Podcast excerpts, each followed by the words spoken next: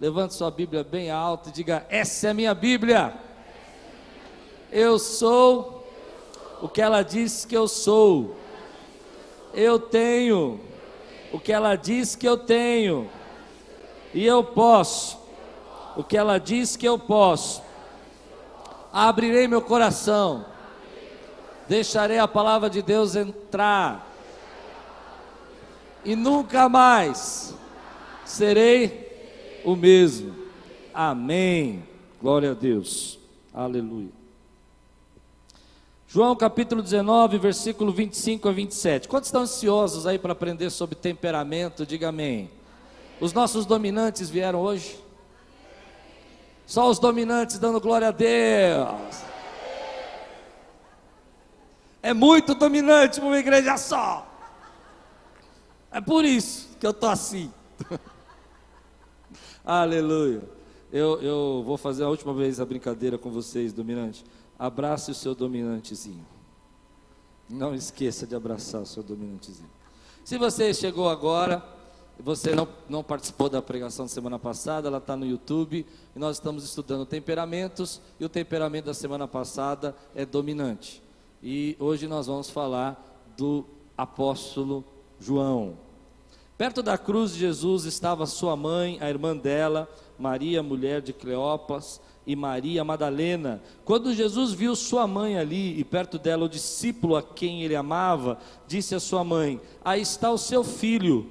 E ao discípulo: Aí está a sua mãe. Daquela hora em diante, o discípulo a recebeu em sua família, sua casa. Quem era o discípulo que Jesus amava? João, o apóstolo João. Vamos orar? Senhor, fala conosco Traz a tua palavra ao nosso coração. Que venha agora, Senhor, trazer clareza e transformação para a nossa vida. Alegra o nosso espírito, alegra o nosso coração, Senhor. Em nome de Jesus. Amém. Falar de temperamento é uma aventura. Está é, tá sendo tão desafiador que hoje no almoço veio uma pessoa servir a gente e a minha esposa começou a fazer análise do temperamento dele. Ela falou: esse é dominante. O outro, ah, esse é mais paciente. Né? E por que falar de temperamentos na igreja na hora do culto? Eu estou convencido que quando você começa a ver relacionamentos, você vai vendo problemas, brigas que poderiam ser resolvidos se você conhecesse o mundo do outro, você entendesse o temperamento. O que eu chamo de mundo agora é o temperamento dessa pessoa, a, a pessoa que você escolheu ou a pessoa que você está lidando agora no seu trabalho, seu chefe, ou a pessoa que você casou, ou até seus filhos. Nós nos relacionamos e nós não percebemos o quanto do nosso temperamento pode ser abençoador e o quanto pode ser uma areia movediça, o quanto ele pode estar tá causando problemas para a tua vida. Quantas vezes você acha que tomou uma decisão e que o mundo é assim e que você tem que pensar dessa maneira e depois você vai aprendendo que existem outras formas de pensar. Então a primeira coisa que eu falei semana passada, eu vou repetir hoje, se você esqueceu, temperamento não é destino. Você pode trabalhar o seu temperamento. Você que é um lindo dominante, pode se tornar uma pessoa mais paciente. Amém? Posso ouvir um amém? Mas se nós não percebemos isso, nós vamos atropelando as pessoas, magoando as pessoas, a gente vai achando que o mundo está muito difícil, sem perceber que o nosso temperamento está causando problema. O temperamento que eu vou falar hoje é um dos temperamentos mais legais que eu acho. Maravilhoso, lindo. Que é o temperamento paciente. O que, que é o paciente? Veja bem, quem que você deixaria a sua mãe para ser cuidado? Você deixaria para um dominante cuidar da sua mãe? De forma nenhuma. Tua mãe é, come agora. Olha, não aguento mais, viu? Ela não come na hora que eu mando. Não é assim? Você deixaria com o paciente. Então Jesus na cruz, ele olha para João, ele olha, e João não tem só esse traço aqui de paciente, mas é, ele olha para Maria e fala: mulher, eis aí o teu filho, filho, eis aí sua mãe, e ele imediatamente leva ela para casa. Esse é o paciente. Porque o paciente ele tem um traço muito forte com a família. É muito importante família para ele. É muito importante você estar junto, você estar bem com a sua família, estar bem com as pessoas que você ama. Jesus, João tem outros traços de temperamento, por exemplo, quando Jesus chama, quando Jesus chama João, diferente de Pedro, Pedro está pescando, João está consertando a rede, desembaraçando a rede. E tem que ter paciência para desembaraçar a rede, não tem? Põe um dominante para desembaraçar a rede. Não, ele, não. Ah. Fala, fala, dominante, fala. Todo mundo aqui precisa saber como faz. Corta a rede e costura de novo. Tá vendo? Não funciona, mas vai, eu acredito, acredito. Agora o paciente ele vai sentar e vai construir, vai tentar achar o nozinho do nozinho do nozinho. Misericórdia. Não é? Vou dar alguns traços para ver se você se acha aí, para você se encontrar. Lembrando também que eu esqueci de falar que todos nós temos um pouco de cada um, né? Talvez agora, por exemplo, eu percebi que quando eu era garoto, eu tinha um temperamento extremamente dominante, extremamente dominante, é, muito mesmo. Foi ficando mais velho, foi ficando um jovem senhor. Era uma brincadeira, pessoal. Você sempre fala, ah, não, pastor, imagina, entendeu? E aí, eu, eu vou ficando um pouco mais paciente, por isso que eu gosto desse temperamento. O meu temperamento é o temperamento paciente, é o temperamento mais lindo que existe dos quatro. Posso ouvir um amém? Vamos lá, vamos ver se você se conta. Primeiro, são bons amigos e bons ouvintes. Os dominantes gostam dos pacientes, porque eles se abrem para nós. Você não acha isso? Mas você não pensa? Não tinha que fazer? E a gente faz assim, é. Não, você entende, né? Uhum. Somos bons ouvintes. Tende a se importar com a família e ajudar com os filhos. Pacientes gostam de estar junto com a sua família. São fáceis de serem amados. Não são?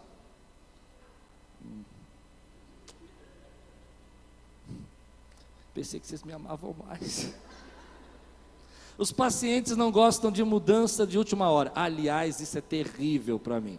Mudança de última hora. O dominante ele acorda de manhã e fala: Não, nós vamos, eu estava olhando o sol. Não é? O paciente ele fala: Que sol?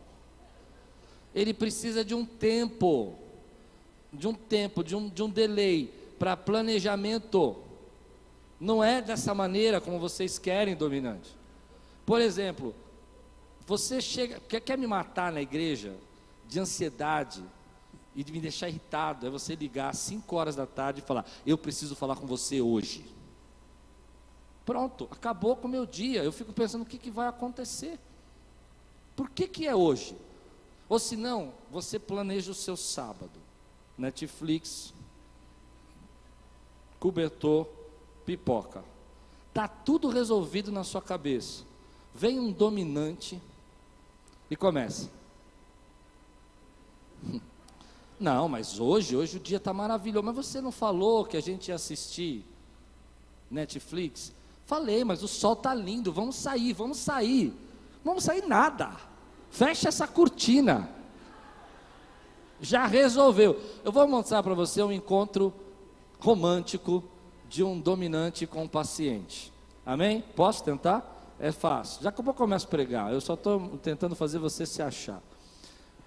Um dominante e um paciente se encontram. Então, vamos fazer, vamos dizer, ah, não vou falar, mas vamos falar que o homem é dominante e a esposa é paciente. Não, isso fica muito fácil. Eu vou falar que a esposa é paciente. Eles entram. E aí o dominante fala: Para onde nós vamos? O que nós vamos fazer? O paciente fala: Ah, você que sabe, o que, que você está afim de fazer? O dominante: Não, não sei, você decide, o que, que você quer? Amém? Aí ele fala: ah, seria legal, quem sabe a gente pudesse ir num japonês.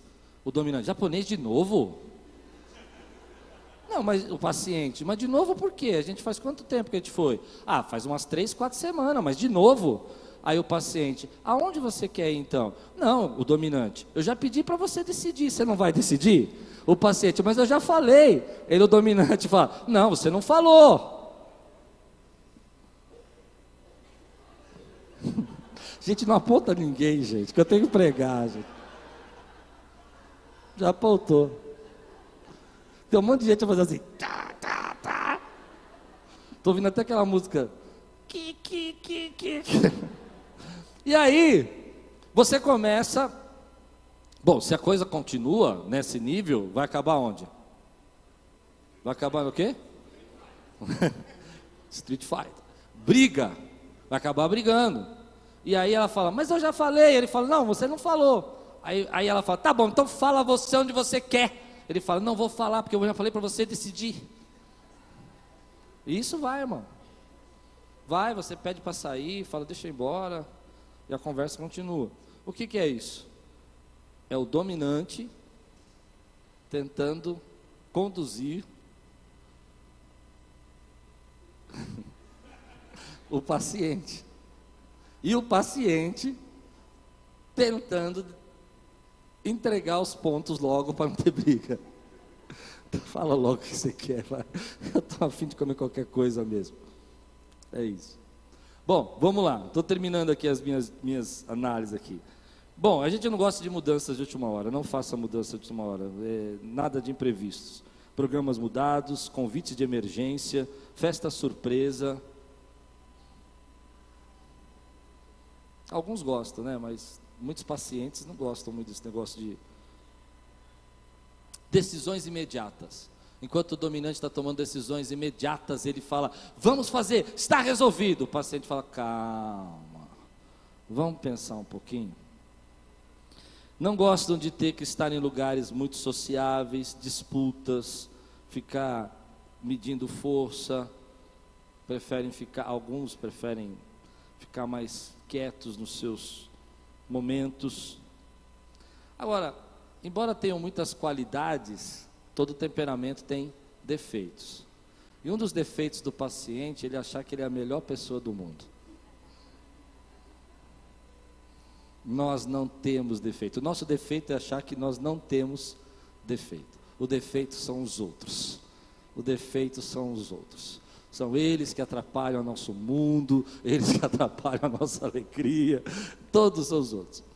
Outro defeito do paciente e você vai entender bem se você é casado com um paciente ou se você tem um filho paciente, é que você chega para ele e fala assim: Você já pagou a conta de luz?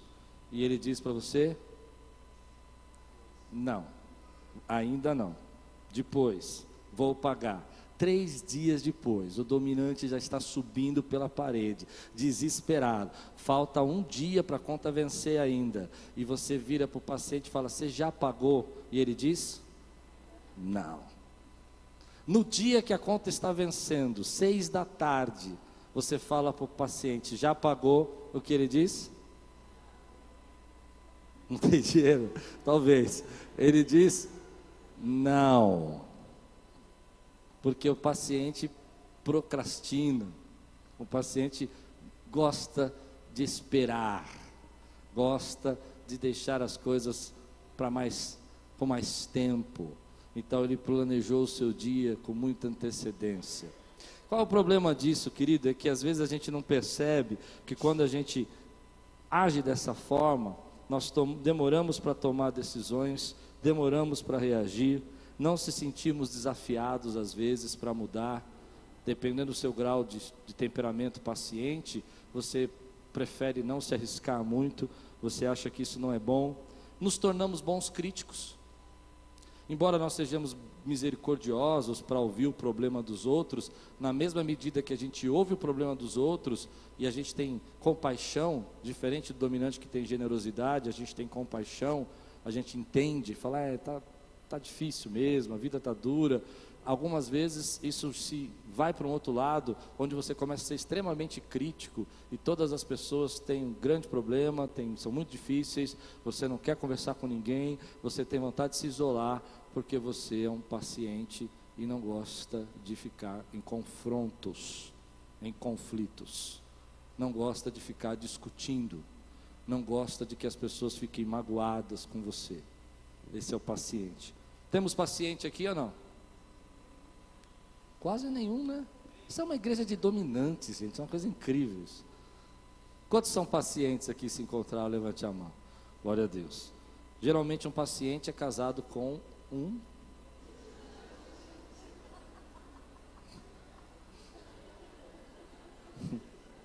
Vamos embora para casa, a mensagem acabou. Cada um se cuida agora.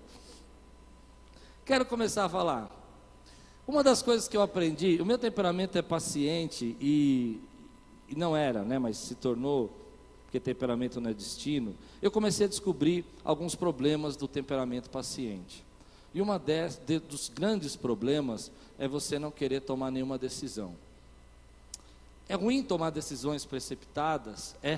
É difícil você, você começar a tomar decisões uma atrás da outra sem pensar? É mas também é muito ruim você ficar deixando para amanhã as decisões que você precisava tomar hoje na sua vida. É muito ruim você ficar colocando para amanhã as coisas que precisam ser resolvidas. As decisões têm um time e elas precisam estar debaixo do time de Deus. Há coisas que você está orando há um ano, dez anos, há cinco anos, que de repente o time de Deus chegou na tua vida e você precisa, querido, entender que é agora que você tem que tomar essa decisão. Se você tomar daqui dois meses meses, três meses, o momento de Deus passou na tua vida. Não estou dizendo para você ser precipitado, mas é mais ou menos assim. Às vezes você ora tanto tempo para te Deus dar uma palavra para você, te dar uma oportunidade, e a oportunidade vem sobre sua vida. Um exemplo simples, bem simplório. Ah, você orou muito tempo para pregar e agora você recebe um convite para você pregar. E na hora que você recebe um convite para você pregar, o dominante fala: Aleluia, chegou minha hora, é tempo de cantar. O paciente fala: é, eu, eu não posso pregar agora. Você está me avisando hoje. Eu não tive nem tempo para me preparar. Eu vou pensar muito bem se eu vou fazer isso. E nesse processo, as oportunidades vão embora. Nesses processos, as mudanças que Deus quer promover na nossa vida vão embora. Nesse processo, nós vamos nos encolhendo, vamos nos intimidando, vamos ficando cada vez menores, enquanto Deus está dizendo para você que Ele tem coisas grandes para as nossas vidas, que Ele tem bênção para nós e que nós temos que enfrentar essas bênçãos, que nós temos que ter coragem para ir na direção daquilo que Deus tem para nós. A oportunidade vem sobre a nossa vida, meu irmão, o tempo vem sobre nós, Deus responde a nossa oração. Existe um Deus sentado no trono que ouve o que você está pedindo a Ele, e vai chegar um tempo que Ele vai responder a sua oração, vai chegar um tempo que a resposta vai chegar, e você vai precisar estar cheio de coragem, você vai precisar estar cheio da presença dEle para fazer aquilo que Deus está mandando você fazer. Basta de dizer que vai ser amanhã. O teu tempo é hoje, a tua hora é hoje, o tempo de Deus te abençoar é hoje. Às vezes essa paciência faz a gente se encolher tanto que não enxerga os propósitos, os planos de Deus.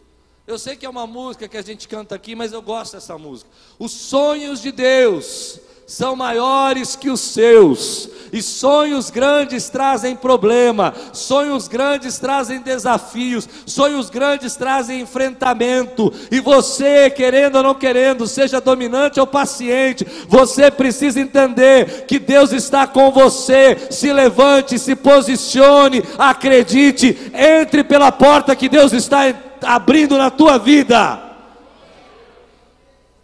Isso é muito forte para mim. Porque muitas vezes nós não percebemos que o medo nos paralisa. O medo, o medo de passar vergonha, o medo das pessoas é, saberem que a gente não consegue fazer, o medo da gente errar, principalmente o medo da gente errar. E por medo de errar, você vai deixando as oportunidades passar. Por medo de errar, você vai deixando de fazer o que Deus está tocando no teu coração. Então eu vou dizer uma coisa para você: arrisque mais. Arrisque mais. Se dê a oportunidade de falhar. Se dê a oportunidade, querido, de fazer. Não estou falando de pecado, amém, meu irmão? Eu estou falando de oportunidade. Se dê a oportunidade de acreditar. E uma palavra que eu gosto de falar para vocês: Vê se se enxerga. Deus está na tua vida, meu irmão. Deus é com você. E aqueles que creem, levante sua mão. Dê um glória a Deus nesse lugar, meu irmão. Porque às vezes nós não percebemos que vamos vivendo tão pesado, vamos vivendo tão cansados, tão sobrecarregados, por tentar, por ter medo, por não ter coragem, por não aceitar, por ter vergonha, que nós vamos deixando os outros tomar a decisão da nossa vida. Hum. Principalmente se você é casado com uma pessoa dominante. E o dominante vai ficar irritadíssimo com você, porque ele já decide tudo mesmo. Ele está num time diferente do seu, ele está. E você está. Consegue entender o que eu estou dizendo? Estou pregando. Eu estou pregando, irmão. E aí você não toma decisão. E não tomar decisão já é uma decisão ruim, por sinal. Então eu quero dar uma dica para você. Você vai ter problema em qualquer situação, fazendo, não fazendo, decidindo ou não decidindo. A única coisa que vai ser diferente é que você precisa escolher quais problemas você quer. Vou explicar melhor. Alguém aqui nesse templo acredita que em algum momento da sua vida você não vai ter problema nenhum? Se você acredita, levante sua mão.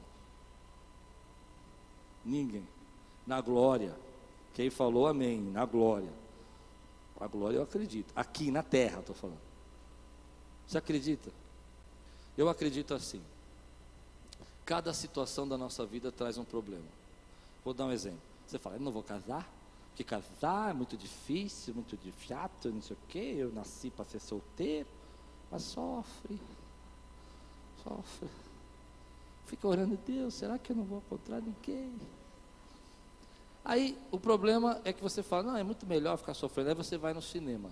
Falei isso quinta-feira. Você vai no cinema, começa aquela cena romântica, você sozinho no cinema, comendo aquela pipoca, se afundando em lágrimas. Problema? Não, mas você resolve casar.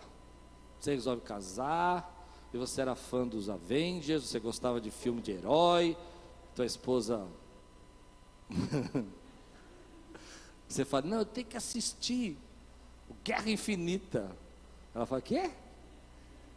Não, está aparecendo ali, a culpa é das estrelas. Aí você fala, não. Ela fala, você nunca vai comigo no cinema? Aí você vai. Aí você sofre.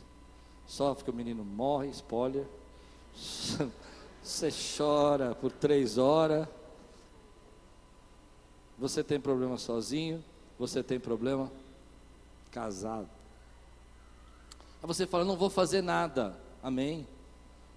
Não quero problema. Amém. Vai ter problema. Porque não fazer nada vai chegar uma hora que vai te custar caro. Teu tempo vai passar e você vai perder a oportunidade. E é melhor você sofrer problemas porque você escolheu crescer do que você escolher viver problemas que você não escolheu e que você não tem controle deles. Às vezes nós não percebemos, mas nós vamos entrando numa concha, vamos nos fechando de tal maneira que começamos a viver problemas porque nós não estamos tomando as decisões que Deus está falando para a gente tomar porque nós não estamos ouvindo que o Espírito Santo está nos guiando. Então, se eu tivesse que dizer uma palavra, como eu falei semana passada, dominantes sejam flexíveis em uma palavra, eu vou dizer uma palavra para os pacientes: não temas. Não temas. Levante sua mão e diga assim: não temas. Eu quero que você diga muito forte: não temas. Meu irmão, o que aconteceria na nossa vida se a gente começasse a perceber a areia movediça dos nossos temperamentos e como a gente às vezes gosta de ficar na passividade, como é bom para a gente entrar numa zona de conforto e não correr riscos, e Deus está dizendo para você: não temas, não temas. O que aconteceria na sua vida se você colocasse um pouquinho de fé hoje e começasse a dizer: Deus tem coisas grandes para a minha vida. Sabe uma coisa que eu sempre digo para mim quando eu começo a perceber que eu estou me encurujando, ficando ali todo fechado, eu começo a dizer: O melhor de Deus está por vir. O melhor de Deus está por vir. Ainda não cheguei no melhor. Diga para você mesmo: o melhor de Deus está por vir na sua vida, meu irmão. Coloque fé nesse teu coração. Não temas. Não temas. Tudo sofre na vida aquilo que a gente chama de força de entropia. Quem já ouviu falar de força de entropia? Você colocar um ferro deixar lá por alguns anos, ele vai deteriorar, vai deteriorar até apodrecer e sumir. Se você colocar um plástico, vai demorar 200 anos, mas vai apodrecer, vai sumir, porque tudo sofre decomposição, tudo sofre perda, tudo sofre a força da entropia. E sabe o que eu aprendi na nossa vida, paciente? Quanto menos você faz, menos você vai fazer. Quanto menos coragem, menos força, menos coragem amanhã, menos coragem, até uma hora que você não consegue nem sair de casa, porque você está sofrendo a força da entropia. Quando você começa a entender, querido, que a ação do Espírito Santo, diga comigo, a ação do Espírito Santo, sobre o seu temperamento, aleluia, vai produzir na sua vida fé, ousadia, coragem, vai fazer você enxergar as oportunidades que Deus tem mais para você na sua vida, e que você não pode viver na passividade, porque passividade é irritante.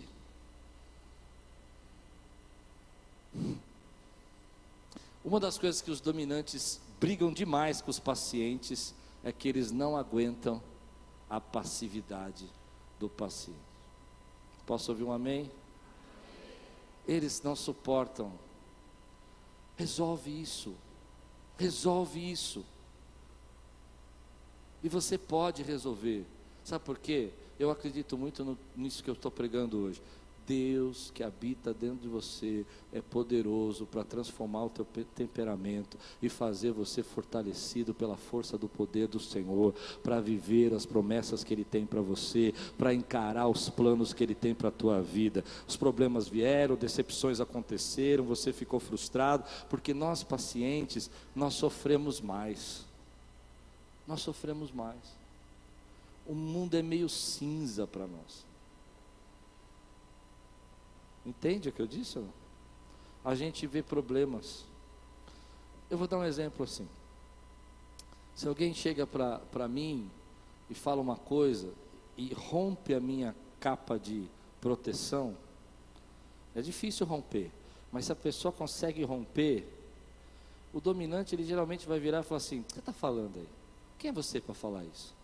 O paciente, se você consegue romper, ele vai guardar isso vai guardar isso. Aquilo que você falou vai demorar uns 10 anos. Ele vai perdoar, ele perdoa, perdoa, está perdoado, mas não esquece. ele perdoa, mas não esquece.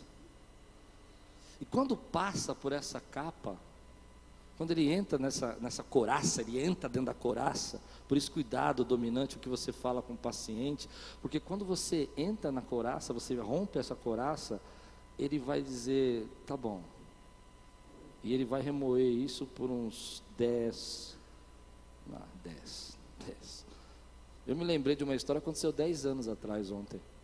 Eu já perdoei, já perdoei. Mas não esquece.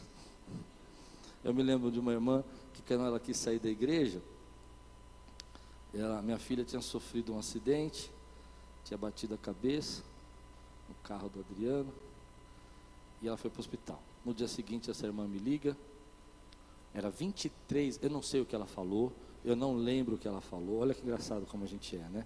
Não lembro o que ela disse, eu só lembro que era 23 de dezembro. E ela disse: Preciso ter uma reunião com você hoje. Eu disse: Eu não posso, minha filha está no hospital. Ela disse: é, é, Acabou de sair do hospital, aliás. Ela disse: Não, mas tem que ser hoje. Então eu vim.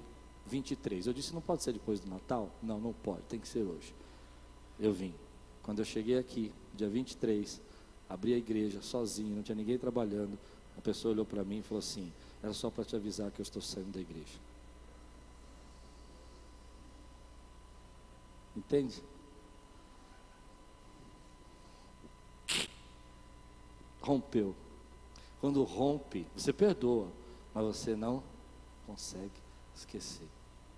Por isso, uma das características nossa é ser um pouco mais pessimista, é ser um pouco mais triste. Geralmente os pacientes são um pouco mais deprê. Eles não falam, eles não, não comentam, mas eles geralmente eles começam a se sentir qual é o sentido de tudo isso? Por que lutar por tudo isso? E é aí que você precisa do Espírito Santo na tua vida.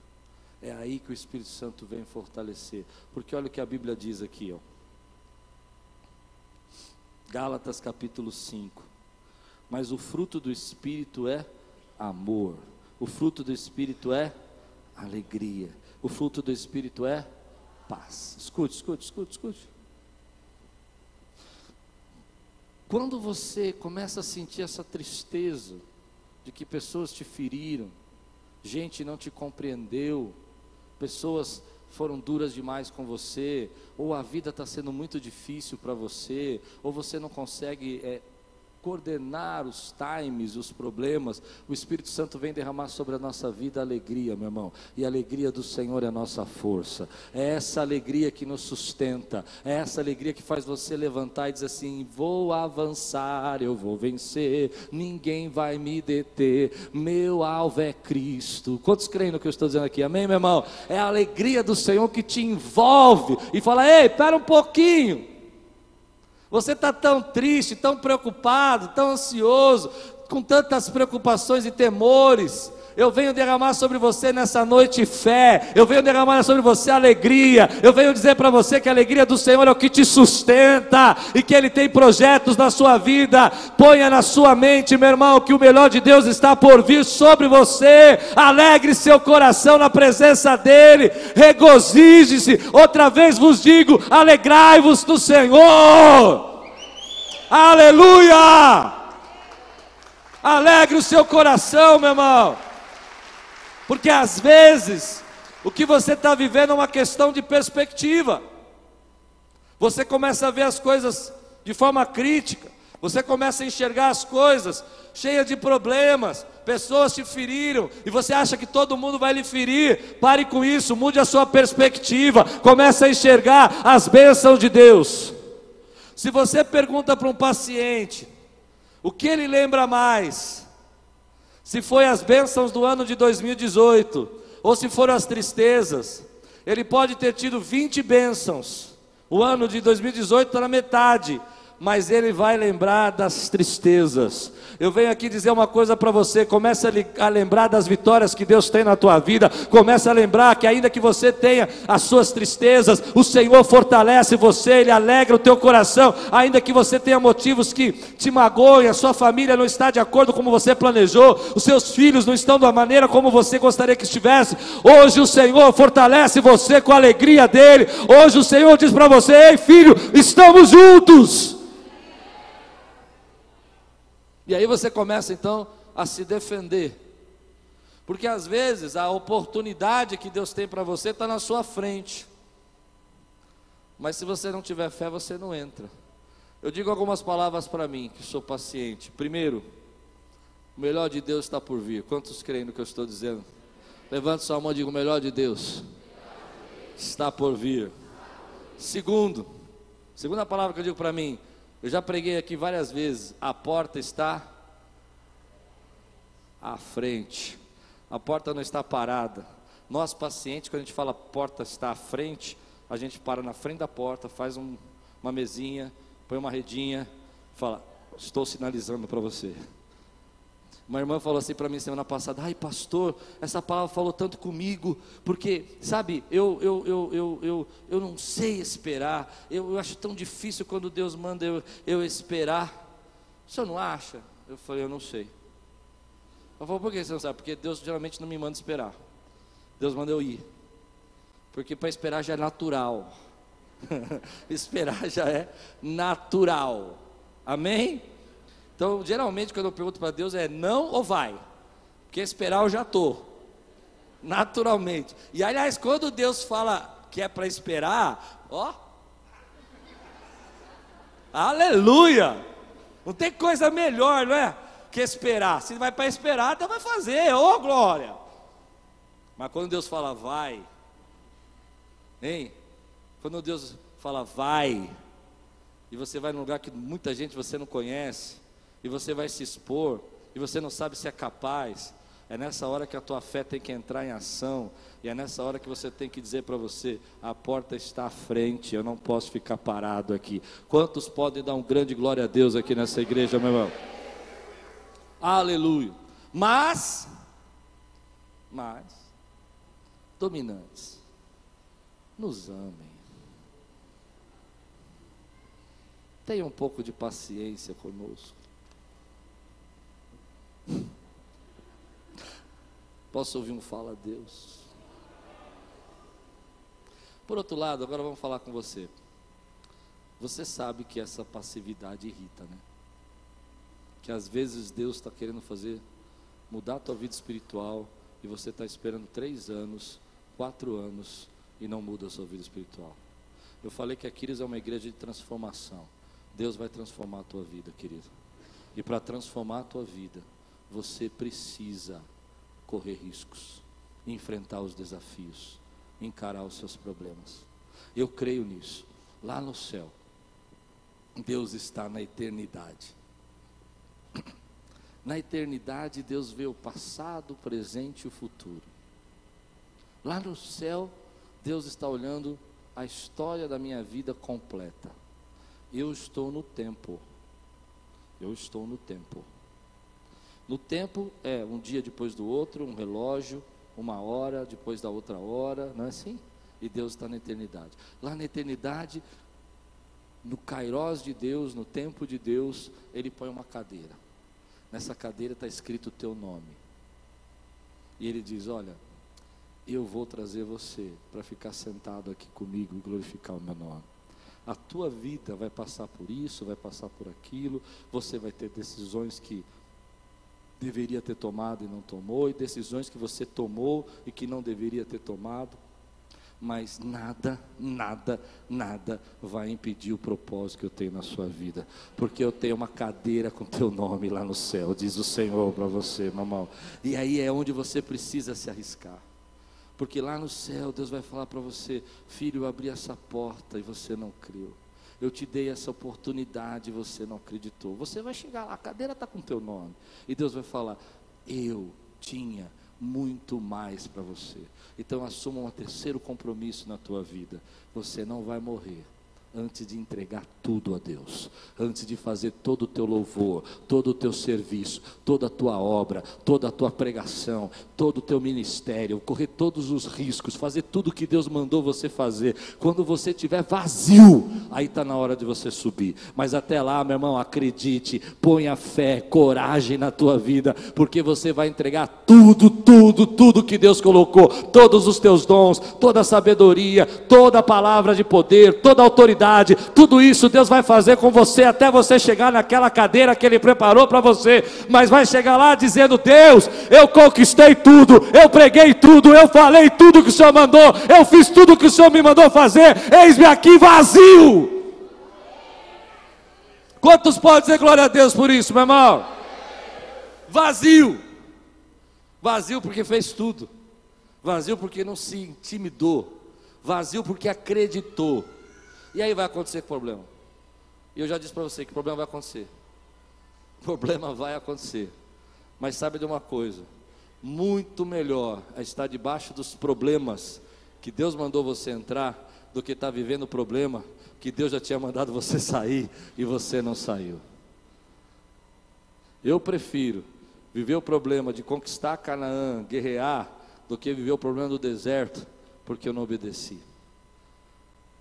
Quero terminar assim com você hoje, falando dessa maneira. Joga fora a tua passividade. Lembra que o temperamento que você tem, se você é paciente, ele vai levar você a se esconder. Ele vai levar você a se fechar. Ele vai fazer você recusar. Então, assuma um compromisso para você mesmo. Quarta e última. Nada nenhum medo vai parar você. Você nunca vai tomar uma decisão por medo. Eu vou terminar contando uma história para vocês. Eu tenho medo de montanha russa. Muito medo russa. Muito horrível. Brinquedo do inimigo esse negócio. Não é do mal esse negócio? Ficar dando volta assim. Né? É do mal esse negócio. E eu tenho um amigo que ele chegou para mim um dia e falou assim: Não, você vai comigo nessa montanha russa. Eu falei: Não vou, não. Não gosto desse negócio. O negócio não é de Deus. Vai. E nós entramos no parque. Ao invés de nós irmos para o lado das crianças, que tem as aguinhas, aquelas coisas, já foi direto para a montanha russa. Falei, irmão, isso é do mal, meu. Ele era dominante, total. E eu assim, toma um café. E veio uma coisa no meu coração. O medo não pode te parar. Diga para você, o medo, o medo não, pode não pode me parar. O medo não vai me parar. As oportunidades eu vou viver todas embaixo da vontade de Deus. E eu fui. Eu fui. Morrendo de medo. Quase desmaiei.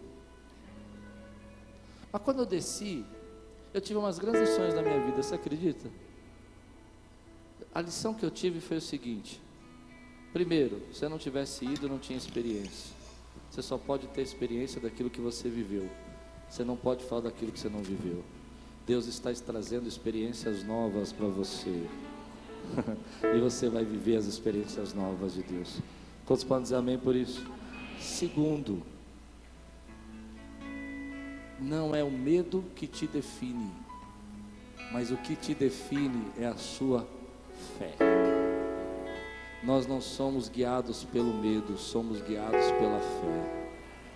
É a fé quem define você. É o que você acredita, não aquilo que você tem medo. Então você acredita que vai dar problema. E você agora pode acreditar que esse problema vai se tornar a maior bênção da tua vida.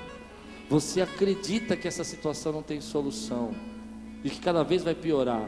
E Deus vem para você e fala assim: Ei, eu sou maior do que o seu problema. Eu posso mudar a sua história. Quantos recebem essa palavra hoje na sua vida, meu irmão?